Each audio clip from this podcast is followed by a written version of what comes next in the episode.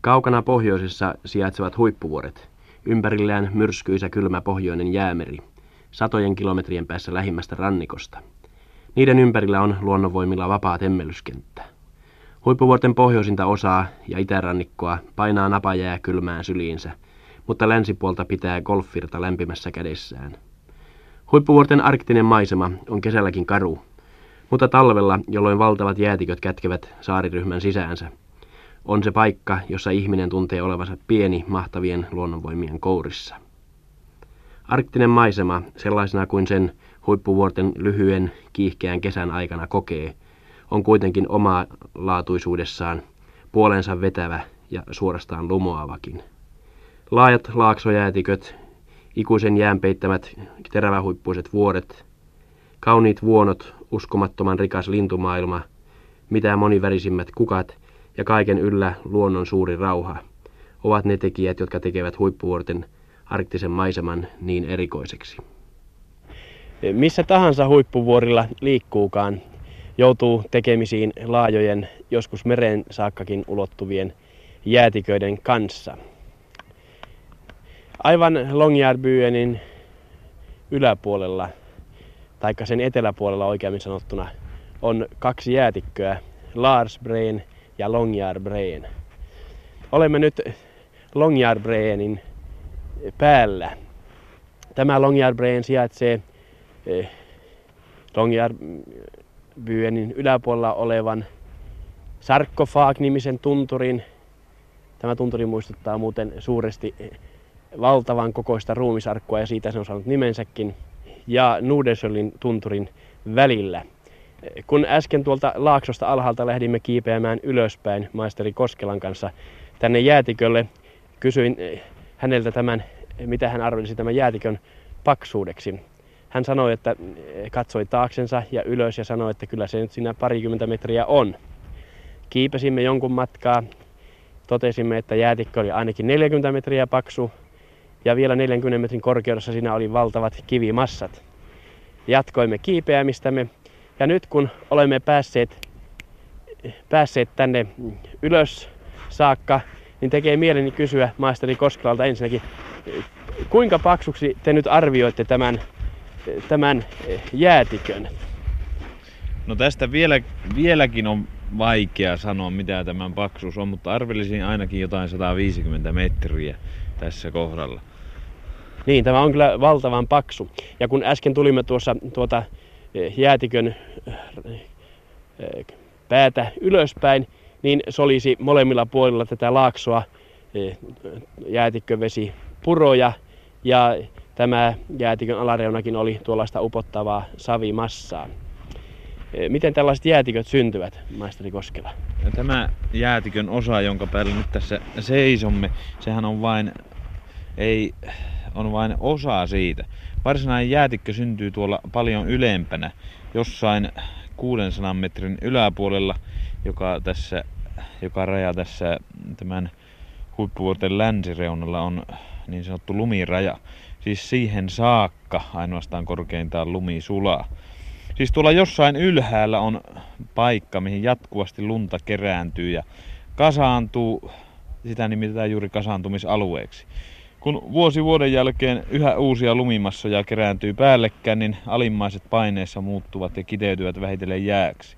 Tämän saman paineen vaikutuksesta tämä jää lähtee vaeltamaan näitä laaksoja myöten ja tällä tavalla siis me täällä alhaalla saamme nähdä osia näistä jäätiköistä, jonka syntypaikat ovat siis jossain tuolla ylempänä.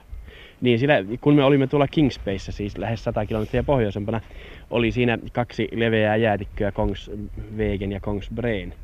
Ja ne ulottuivat aivan tuonne mereen saakka.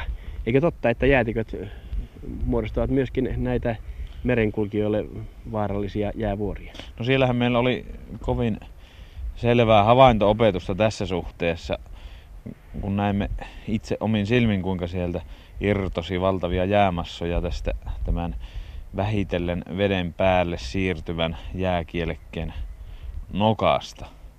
Ja nämähän ovat sitten suuria tai pieniä ja useimmiten ne laivoihin näyttävät liian pieniltä, sillä suurin osa, noin 10-11 osaa tästä vuoresta on jään al- tai veden pinnan alapuolella ja sen takia on vaarallista mennä laivalla näiden lähelle. Ei voi tietää missä laiva tökkää tähän jäähän. Niin, puhutaan laaksojäätiköistä ja mannerjäätiköistä. Mikä ero sellaisilla nyt on? Tämä, tämähän oli laaksojäätikkö. Näitä, näissä laaksojäätiköissä on selvästi huomattavissa tämän ympäröivän alustan ja yleensä siis pinnan muodot. Ja nämä laakson jäätiköiden kuuluu, kun noudattelee tätä pinnan muodostusta, liikkuu ja vaeltaa siis laaksoja myöten. Sitä vastoin näissä mannerjäätiköissä ei yleensä tämän valtavan jäämassan alta ole havaittavissa mitään siitä, minkälaista, minkälaisia maaston muodot siellä alapuolella ovat.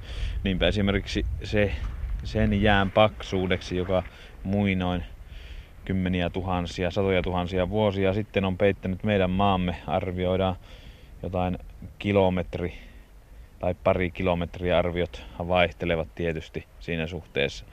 Näiden vuoristojäätiköiden paksuudeksi, joita täällä on, mainitaan jonkinlaisena ylärajana 600 metriä. Siis nämäkin ovat suuria tekijöitä luonnollisesti täällä. Niin, tämä jäätikkö, jolla me nyt olemme, tämä Longyard Brain, tämä ei siis kuulu aivan niihin paksuimpiin. Mutta kyllä täytyy sanoa, että kyllä tämäkin jäätikkönä tekee valtavan vaikutuksen. Se ulottuu häikäisevän valkoisena tuonne silmän kantamattomiin ja kohtaa tuolla taivaanrannassa lumipeitteiset tunturin huiput. Ja äh, tässä näiden tunturien vieressä, jotka tässä rajoittavat, joiden välissä tämä jäätikkö on, siellä lentää valtavia massoja kaikenlaisia äh, arktisia lintuja. Niin maisteri Koskela, mikähän vaikutus tällaisella jäätiköllä nyt on maisemaan yleensä? No näitä laaksoja pitkin virtaavat jäämassat, ne uurtavat luonnollisesti näitä laaksoja syvemmiksi. Ne kuljettavat mukanaan rapautumisen irrottamaa aineesta ja tietysti myös itse särkevät tätä kalliota, jota tässä alla ja ympärillä on. Näin syntyy moreeni. Ja tällaisen moreenivallin näemme juuri oikein hyvin tässä kärjessä. Ja tämä nyt antaa meille pienoismittakaavassa kuvaan siitä, mitä meidän maassamme on tapahtunut aikoinaan tämän mannerjäätikön vyöryessä ylitse. Ja siis yleensä mitä se on saanut aikaan meidän maassamme. Siis tämä reunan moreeni, tai päätemoreeni, millä nimellä sitä nyt kutsutaan tässä, se voisi olla pienoismittakaavassa alkuna salpausselille sillä juuri nekin ovat syntyneet tällä tavalla tämän jään reunaan. Sitten tuolla jossain jää alla syntyy luonnollisesti kallion sileitä pintoja ja uurteita aivan samalla tavalla kuin mekin voimme omasta kallioperästämme löytää. Tässä tietysti nyt täytyy muistaa se seikka, että tämä kallioperä, nämä sedimenttikivilait ovat paljon pehmeämpiä kuin meidän oma arkkeinen lujaa kallioperämme niin, että tässä muodot ovat toiset siinä mielessä. Entä kuinka nopeasti kasvaa sitten tällainen jäätikkö? No täällä huippuvuorilla on nyt todettu viimeisten vuosikymmenien aikana aivan päinvastainen ilmiö. Nimittäin nämä jäätiköt ovat jatkuvasti pienentymässä. Siihen tietysti voi olla syynä ilmaston lämpeneminen tai myös ilmaston kuivaminen tai molemmat tekijät yhdessä. Täällähän aikoinaan esimerkiksi silloin kun meillä Suomea peitti jääkausi, tämä, tällä huippuvuorilla on myös ollut paljon enemmän jäätiköitä kuin nykyään. Emmehän voi tietenkään tietää, onko kyseessä jonkinlainen välikausi, jolloin jää, jäät vetäytyvät tosiaan väliaikaisesti kauemmaksi, siis jonkinlainen jääkausien välinen aika, vai onko tosiaan kyseessä tilanne, että täältä jäät tulevat loppumaan ennen pitkää. Sen tulevat tuhannet ja kymmenet tuhannet ja sadat tuhannet vuodet tulevat näyttämään. Vaikka huippuvuorten maisema kaukaa katsoen näyttääkin tavattoman karulta ja hedelmättömältä, niin sittenkin, kun pysähtyy ja katsoo jalkoihinsa ja siihen maahan, jota kävelee, huomaa, että täällä on tavattoman paljon tuollaista kauneutta, jota ei heti havaitse. Olemme pysähtyneet maisteri Nyholmin kanssa eräälle pienelle kumpareille ja tässä kumpareilla jalkaamme alla. Tässä on hyvin pienellä alalla tavattoman monta väriä. Tässä on keltaisia, meidän valkovuokkojamme muistuttavia kukkia. Tässä on valkoisia kukkia. Tässä on keltaisia pieniä kukkia. Tässä on punaisia lehtiä. Tässä on punaista suolaheinää muistuttavaa kukkaa. Tässä on ruskeaa sammalta ja siellä on tavattoman pieni pientä heinää tuossa alla. Ja tässä kohtaa, missä katsomme, niin on kuitenkin niin, että korkein kasvi tässä on tällainen, jos mittaa sen, niin se on suurin piirtein 10 senttiä korkea heinäkasvi, että tämä kasvisto, nämä kasvit, mitkä täällä kasvavat maassa, ne ovat hyvin pieniä yleensä. Niin, tällä kohtaa, jossa me olemme, on todellakin tavattoman paljon kasveja. Mitähän kasveja tässä nyt on, maisteri Nyholm? Tässähän on näitä saksifraagoja. Näitä on täällä useampia lajia. Se on siis tuo rikko.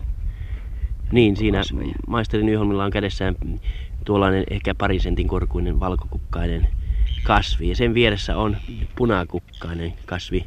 Mikä se niin on? Tämä on taas siis noita andromedoja siis se suokukka, joka meillä on samanlainen, niin tämä kuuluu siihen samaan. Tavattoman pieni sekin. Niin, niin on. Vain tuollainen vajaat kaksi senttiä korkea. Tässä on keltakukkainen tällainen rikko kasvi myös. Ja tämäkin on näin pieni, vaikka se todellisuudessa on korkeampi. Tämä on tuo lettorikko. Siis niin, tämä on se, mikä Suomessakin kasvaa. Kyllä, tämä kasvaa Suomessa, mutta, mutta tämä, ei ole, ku, tämä ei ole kuin muutaman sentin korkeinen. Niin, se on Onko se, se siis sama kasvi siitä huolimatta? Kyllä. Vaikka? Kyllä se on. Se on jonkinnäköinen pohjoinen siis, muoto. Niin, se on siis sellainen niin sanottu ekotyyppi.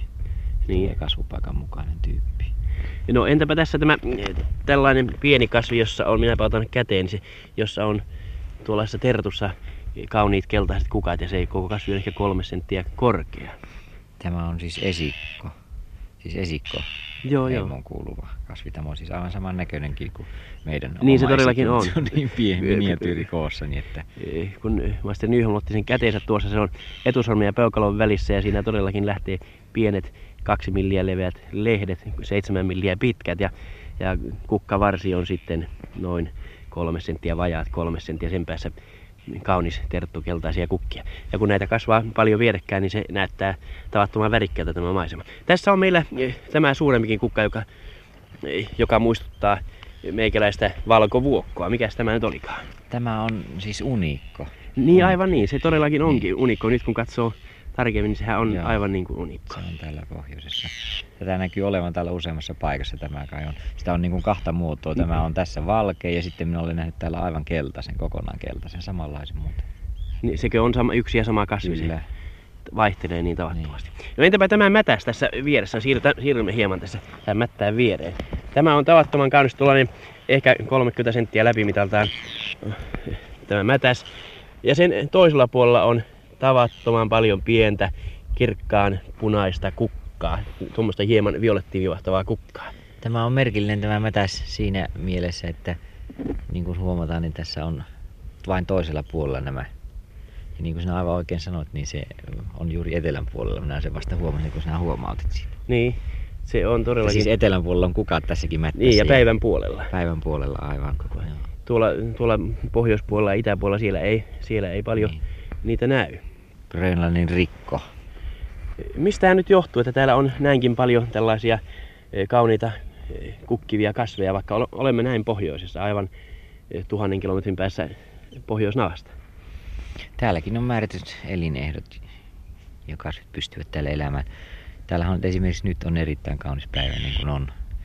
Ja maa on, se on aivan lämmin ja, ja sellaisiin paikkoihin, missä meri on kasannut, niin kuin näemme tuolla rannalla hirveästi levää ja kaikki se vähitellen maatuu ja on tullut semmoinen hedelmällinen paikka, niin sellaisiin paikkoihin kasvin siemenet tulevat ja silloin niillä on mahdollisuus tänä lyhyenä kautena täällä kasvaa. Täällähän on se tyyli, että hyvin nopeasti kasvetaan ja sitten kukitaan ja lakastetaan pois. Niin, täällä on tavattoman pitkä päivä ja se var, varmasti tämä valo merkitsee Totta kai näille kasveille. on vuorokauden umpeensa päivä. Niin.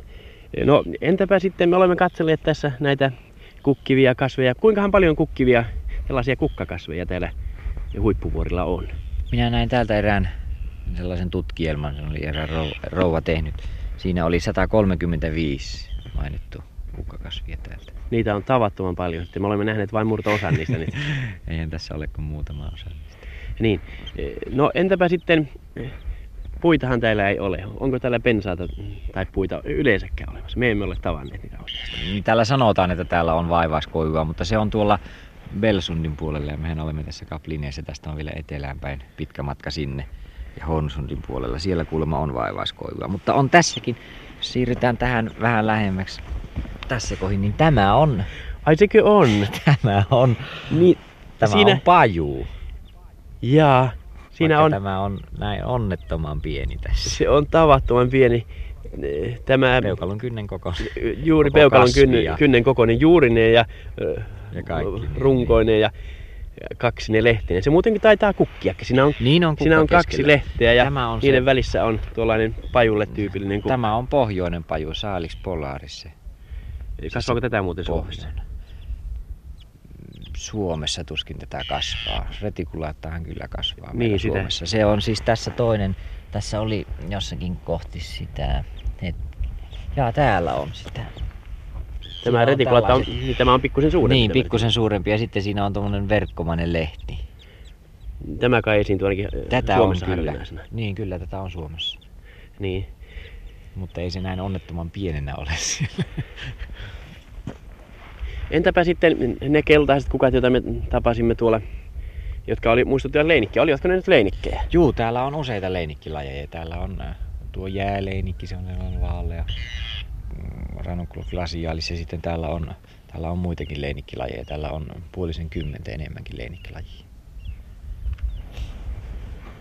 olemme siirtyneet maisteri Nyholmin kanssa lähemmäksi meren rantaa ja, ja tarkoituksena on katsella kasveja tässä lähempänä rantaa. Mitähän kasveja tässä nyt meillä on edessämme? Tässähän on näillä kallioilla monenlaista jäkälää. Ja tässä on tällaista myös erästä jäkälälajia. Tämä on jotakin, mm, siis meidän, meikäläistä sellaista äh, naavajäkälän tyylistä, joka kasvaa kallioilla.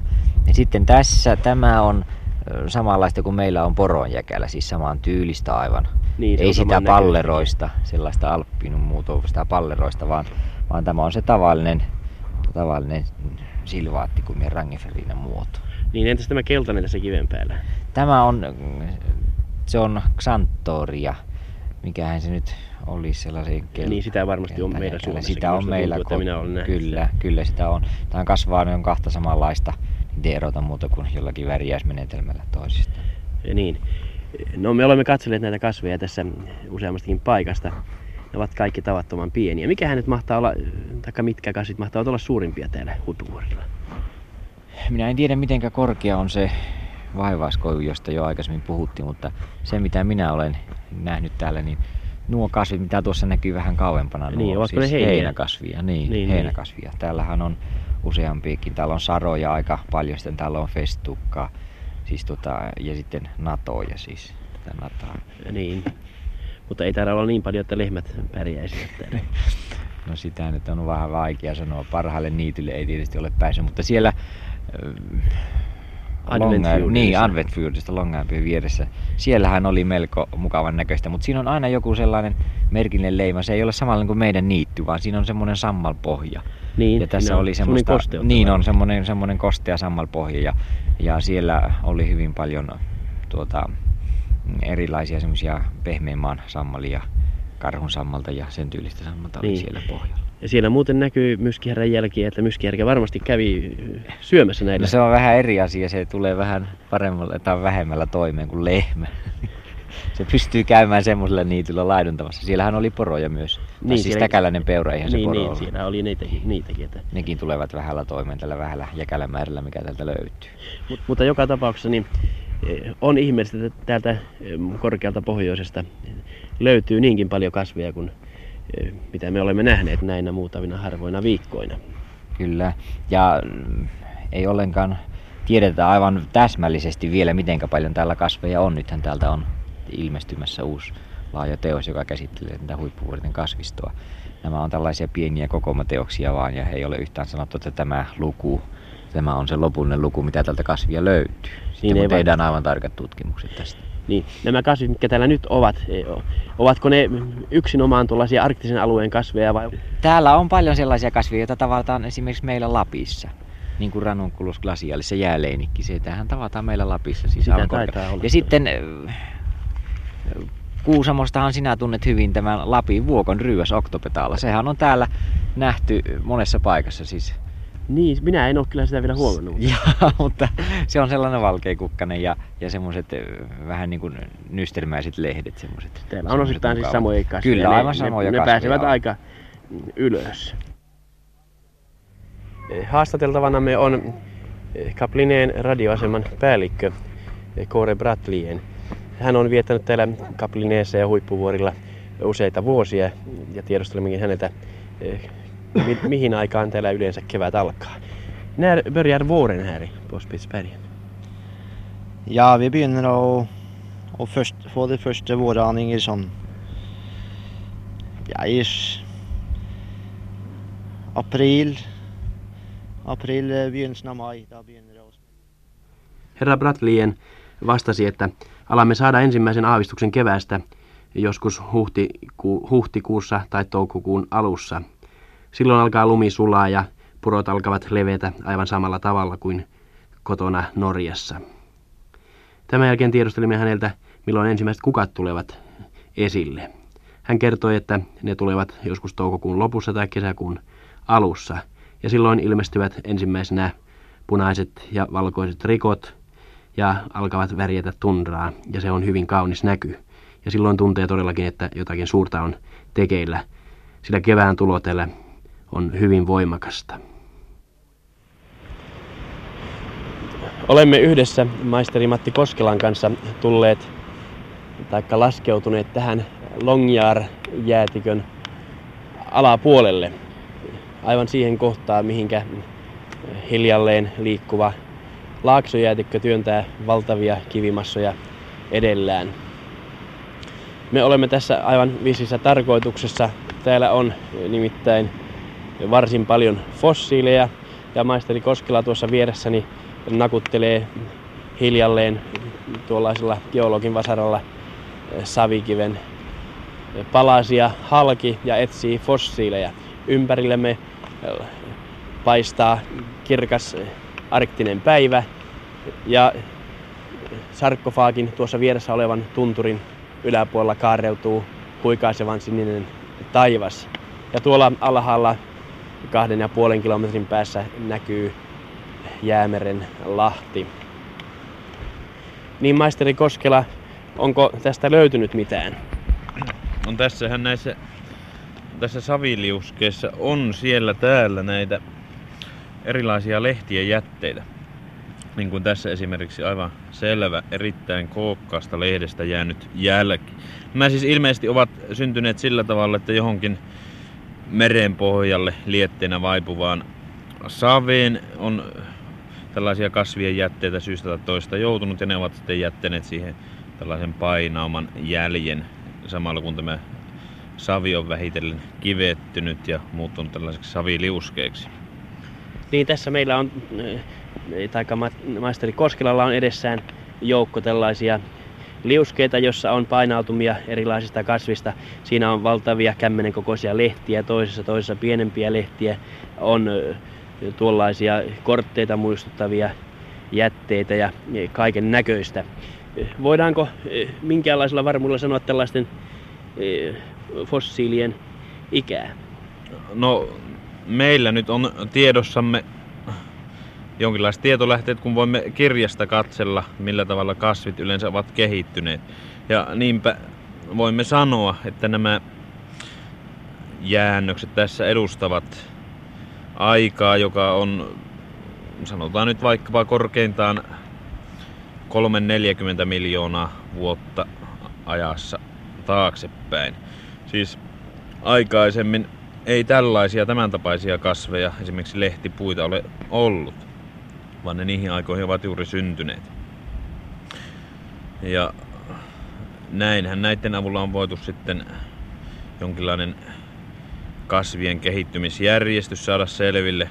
Kerroksista on tutkittu, mitä löydetään alempaa ja mitä ylempää ja näin on saatu selvä linja esimerkiksi siitä, millä tavalla eliöt ovat kehittyneet vesimuodoista maamuodoiksi. Itiokasveista sellaisiksi kuin paljasjämiset havupuut ja edelleen kehittyneimmät koppisiemenset, jotka siis nykyään edustavat kasvikunnan pääosaa. Samalla tavalla tietysti myös eli, eläinten jätteitä on säilynyt näissä kerroksissa. Ja samat, samalla tavalla kehityslinjat on niistä voitu määritellä aluksi yksisoluisista vesieliöistä monimutkaisempiin vesieliöihin. Ja sitten jos menemme selkärankaisiin, niin näistä alemmista vanhemmista kerroksista on löytynyt aluksi vesimuotoja kaloja, sen jälkeen sammakkoeläimiä, sitten linja jatkuu, meidän vastaamme ylempänä tulevat sellaiset kuin matelijat ja sitten linnut ja imettäväiset. Entä mitä johtopäätöksiä näistä fossiileista voidaan edelleenkin tehdä? No niin, jos ajattelemme nyt nimenomaan t- tätä tämän huippuvuorten kohtaa, niin nämä kivihiilikerrostumat, ja ni, jotka tavallaan siis ovat fossiileja, joskin niissä tämä massa on yleensä yhtenäistä, että siinä ei mitään erityisiä kasvin osia esimerkiksi voida erottaa. Mutta niiden yhteydessä sivukivessä, siis näitä kivihiilikerrostumia lähinnä olevissa kivissä, voidaan tällaisia painaumia ja munkin tapaisia fossiileja löytää. Nämä kertovat meille, että ilmasto täällä huippuvuorilla on aikoina ollut aivan toisenlainen kuin nykyään. Jos ajattelemme esimerkiksi näitä viimeksi syntyneitä, siis tämän maailman maapallon historian uutena aikana, sen ensimmäisenä jaksona tertiarikautena syntyneitä valtavia kivihiilikerrostumia. Ne ovat siis vanhojen metsien jätteitä. Nykyään me löydät täältä mitään metsiä. Ja näistä fossiileista on voitu todeta, että siis muutamia miljoonia tai muutamia kymmeniä miljoonia vuosia sitten täällä kasvoi metsiä, joissa tavattiin muun muassa meikäläisiä kotoisia puulajeja, mutta lisäksi keski-eurooppalaisia jopa etelä-eurooppalaisia lajeja. Ja tästä on päätelty, että täällä siihen aikaan vallitsi suurin piirtein Ranskan ilmastoa vastaava ilmasto. Ja sitten vanhemmat fossiilit ja vanhemmat kivihiilikerrostumat kertovat jopa vieläkin suuremmasta lämpöerosta nykyiseen verrattuna kuin tämä, mitä terttiärikausi edusti. Huippuvuorten rantaviiva on jollakin tavalla ihmeellinen. Olemme kävelleet maisteri Koskelan kanssa täällä huippuvuorilla kymmeniä kilometriä näitä rantoja. Nämä rannat vaihtelevat sillä tavalla, että jossakin kohtaa pistää jyrkkä vuoren seinämä mereen. Siinähän ei pääse mihinkään liikkumaan. Voi siellä alhaalla joskus kulkea kapea sorainen rantaviiva. Mutta maisema muuttuu. Monessa paikassa on tasaisia pitkiä niittyjä ja laajoja soraisia rantoja. Ja nämä tällaiset tasaiset rannat, jotka loivasti nousevat tänne ylemmäs, ne ovat ihmeellistä kyllä aivan täynnä erilaista tavaraa. Ennen tänne tuloani tutustuin kirjallisuuteen huippuvuorista ja niissä sanottiin, että täällä paikoitellen on tällaista ajopuuta ja kaikkea muuta tavaraa rannoilla, mutta että länsirannalla sitä on vähempi. Olemme kuitenkin liikkuneet etupäässä tällä länsirannalla ja todenneet, että ne massat erilaista tavaraa, mitkä täällä rannoilla ovat, ovat todellakin aivan valtavat. Täällä näkee tässäkin, missä istumme kaplineen eteläpuolella, tavattomat määrät erilaisia tukkeja. Täällä on laatikoita, täällä on tyhjiä tynnyreitä, täysiä tynnyreitä, täällä on palolet kuin pätkiä. Täällä on vaikka mitä. Täällä on pieniä aluminisia astioita ja täältä löytää todellakin kaikkea, mitä yleensä voi löytää jostakin kaatopaikalta. Tämä muistuttaa tämän ranta kokonaan tuollaista suurta kaatopaikkaa. Tuntuu ihmeelliseltä, että tämä tavara, kaikki mikä täällä on, se saa näin rauhassa olla. Voidaanko tällaista tavaraa käyttää millä tavalla hyödyksi, Maisteri Koskela? No niin, tuntuu ihan vähän kummalliselta, kun kuulee, että sanottavan kirjoissa tai lukee kirjoista, että eräs napaseutujen tärkeimmistä elinkeinoista on keräilytalous.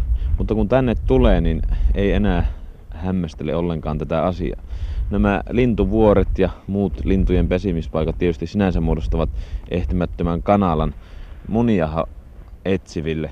Mutta myös nämä kaikenlaiset muut vir- merivirtojen ja tyrskyjen tänne rannalle heittämä tavara, ne myös kuuluvat tähän keräilytalouden piiriin, siis niitä kannattaa kerätä. Ja jos näitä tukkeja esimerkiksi tässä katselee, niin ymmärtää, että ne muodostavat todella taloudellisen keräilykohteen. Siitähän saimme todistuksen eilen tuolla Longiopyynnissä. Siellähän tuli eräs moottorivene perässään tukkikuorma ja kun kuulimme, että tämä mies oli ollut kolme päivää matkalla ja sitten hän kertoi, että hän saa tästä kuormastaan 2000 kruunua, niin ei ollenkaan enää ihmettele, että ihmiset liikkuvat ja tutkivat näitä rantoja. Täältähän voi löytää kuulemma myös esimerkiksi täysiä paloöljytynnyreitä ja sitten näitä laatikoitahan täällä on joka paikassa, niin että polttopuusta ei ole puutetta. Mutta kuitenkin tämä puuta ei, täällä on paljon ja sitä ei käytetä polttopuuna. Täällähän kivihiili muodostaa tärkeimmän tällaisen lämmön lähteen. Mutta sitä vastoin esimerkiksi nämä metsästäjien mökit, joita tällä kaikkialla rannalla on, ne ovat, ne, tai ne on rakennettu juuri näistä meren tuomista puista. Eli mistähän kaikki tämä puutavara on tänne ajautunut? Noista puitten lajeista voi jotain päätellä. Siellähän on mäntyjä ja siellä on lehtikuusta. Ja luultavasti ne ovat peräisin jostain tuolta idästä Venäjän rantamilta. Ja samahan myös todistavat nämä monet puulaatikot, joita täällä näemme. Niin sehän useimmissa on venäjänkielistä kirjoitusta. Se on totta se. Ja sitten tähän keräilytalouteen liittyvät vielä nämä haahkan pesätkin, joita on tuolla nuo alavat niityt täynnä tavallaan. Niistä on untuva kerätty kaikista pois. Niitähän käytetään esimerkiksi makusäkkeihin ja tyynyihin ja niin edelleen.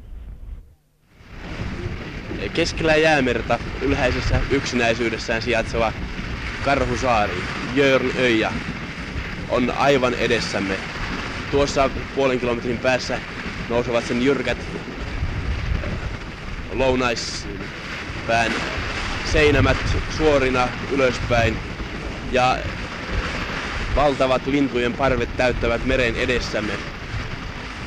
Myrskylintu aivan tässä laivan takana seurailee aaltoja ja pyörittelee päätään katsellen meitä laivassa olijoita. Ja vieressäni tässä on maisteri Nyholm. Mitä lintuja tuossa rannikolla nyt näkyy? No ainakin tuossa ensimmäiseksi pistää silmään, että siinä on pohjan kiisloja hyvin paljon. Etelän kiisloja en ole nähnyt kuin muutaman kappale, mutta tuossakin menee taas iso pari pohjan kiisloja. Ja sitten on tässä tuo pikku kajava. Siis tuo kolmivarpainen lokki. Sehän on hyvin yleinen täällä. Ja niin tämä valkoinen kaunis. Niin tämä valkoinen kaunis, jos on mustat siivenkereet. Ja silloin kun lähdettiin Norjan rannikolta, niin kalalokki hävisi aivan yhtäkkiä ja astui sijaan tämä, tämä kajava kalalokkia en ole nähnyt täällä enää ollenkaan. Niin, niitä ei, niitä ei todellakaan näy. Mutta mikä tässä hämmästyttää, niin on se, että nämä kallion seinämä ja nämä vuoret, ne ovat aivan täynnä lintuja. Siinä ei ole sijaa yhdellekään linnulle lisää. Joka paikassa niitä on, niitä on aivan uskomattoman paljon. Niitä täytyy olla kymmeniä tuhansia, kymmeniä tuhansia niitä lintuja tuolla. Niin, tässä äsken eh, laivan radisti ilmoitti, että täältä vuosittain kerätään noin 50 000 lintujen munaa vietäväksi Norjaan. Ja se on varmastikin vain pieni osa niistä munista, mitä täällä tuolla rannoilla on. Nyt tuli myrskylintu aivan tuohon aivan. meidän viereemme. Se näkee selvästi, se tuli niin lähelle, että näki selvästi sen putkimaiset sieraimet jo tuossa. Ne eivät näytä pelkää ihmisiä laivassa, vaan lentävät aivan suoraan kohti. Niin Sitten myrsky... oli tuossa äh, aivan puhtaan valkoisen näköinen lokki, tuo iso lokki. Sitähän ei meidän maassamme tavata, mutta täällä sitä näkyy olevan. Se on tavattoman silloin, kaunis lintu. silloin tällöin ohi muuttavana se, se, se kulkee meidän maamme kautta, mutta pesivänä sitä ei ole. Se on Niin. hyvin kaunis lintu. Joo. Niin tässä, mikä erikoisesti kiinnitti huomiota, oli se, että tässä oli näitä kiisloja, mustaa, eh, valkorintaista lintua, aivan mahdottomat, valtavat määrät edessämme. Mutta että lajin runsaus tässä tämän vuoden alapuolella ei tästä katsoen ainakaan vaikuttanut mitenkään erikoisen runsaalta. No olihan tuolla sentään, nähtihän me Juraa, tai siis Ruokki nykyiseltä nimeltään, ja sitten nähtiin Riskilä ja jääkyyhky. Se oli se pieni jääkyyhky, joka juoksi vedenpintaan ja sitten nousi hyvin kepeästi lentoon. Niin, niitä on näkynyt Niin, ja. Riskillä oli punajalkainen, joka tuli aivan lähelle sukeltelemaan tuohon veneen viereen.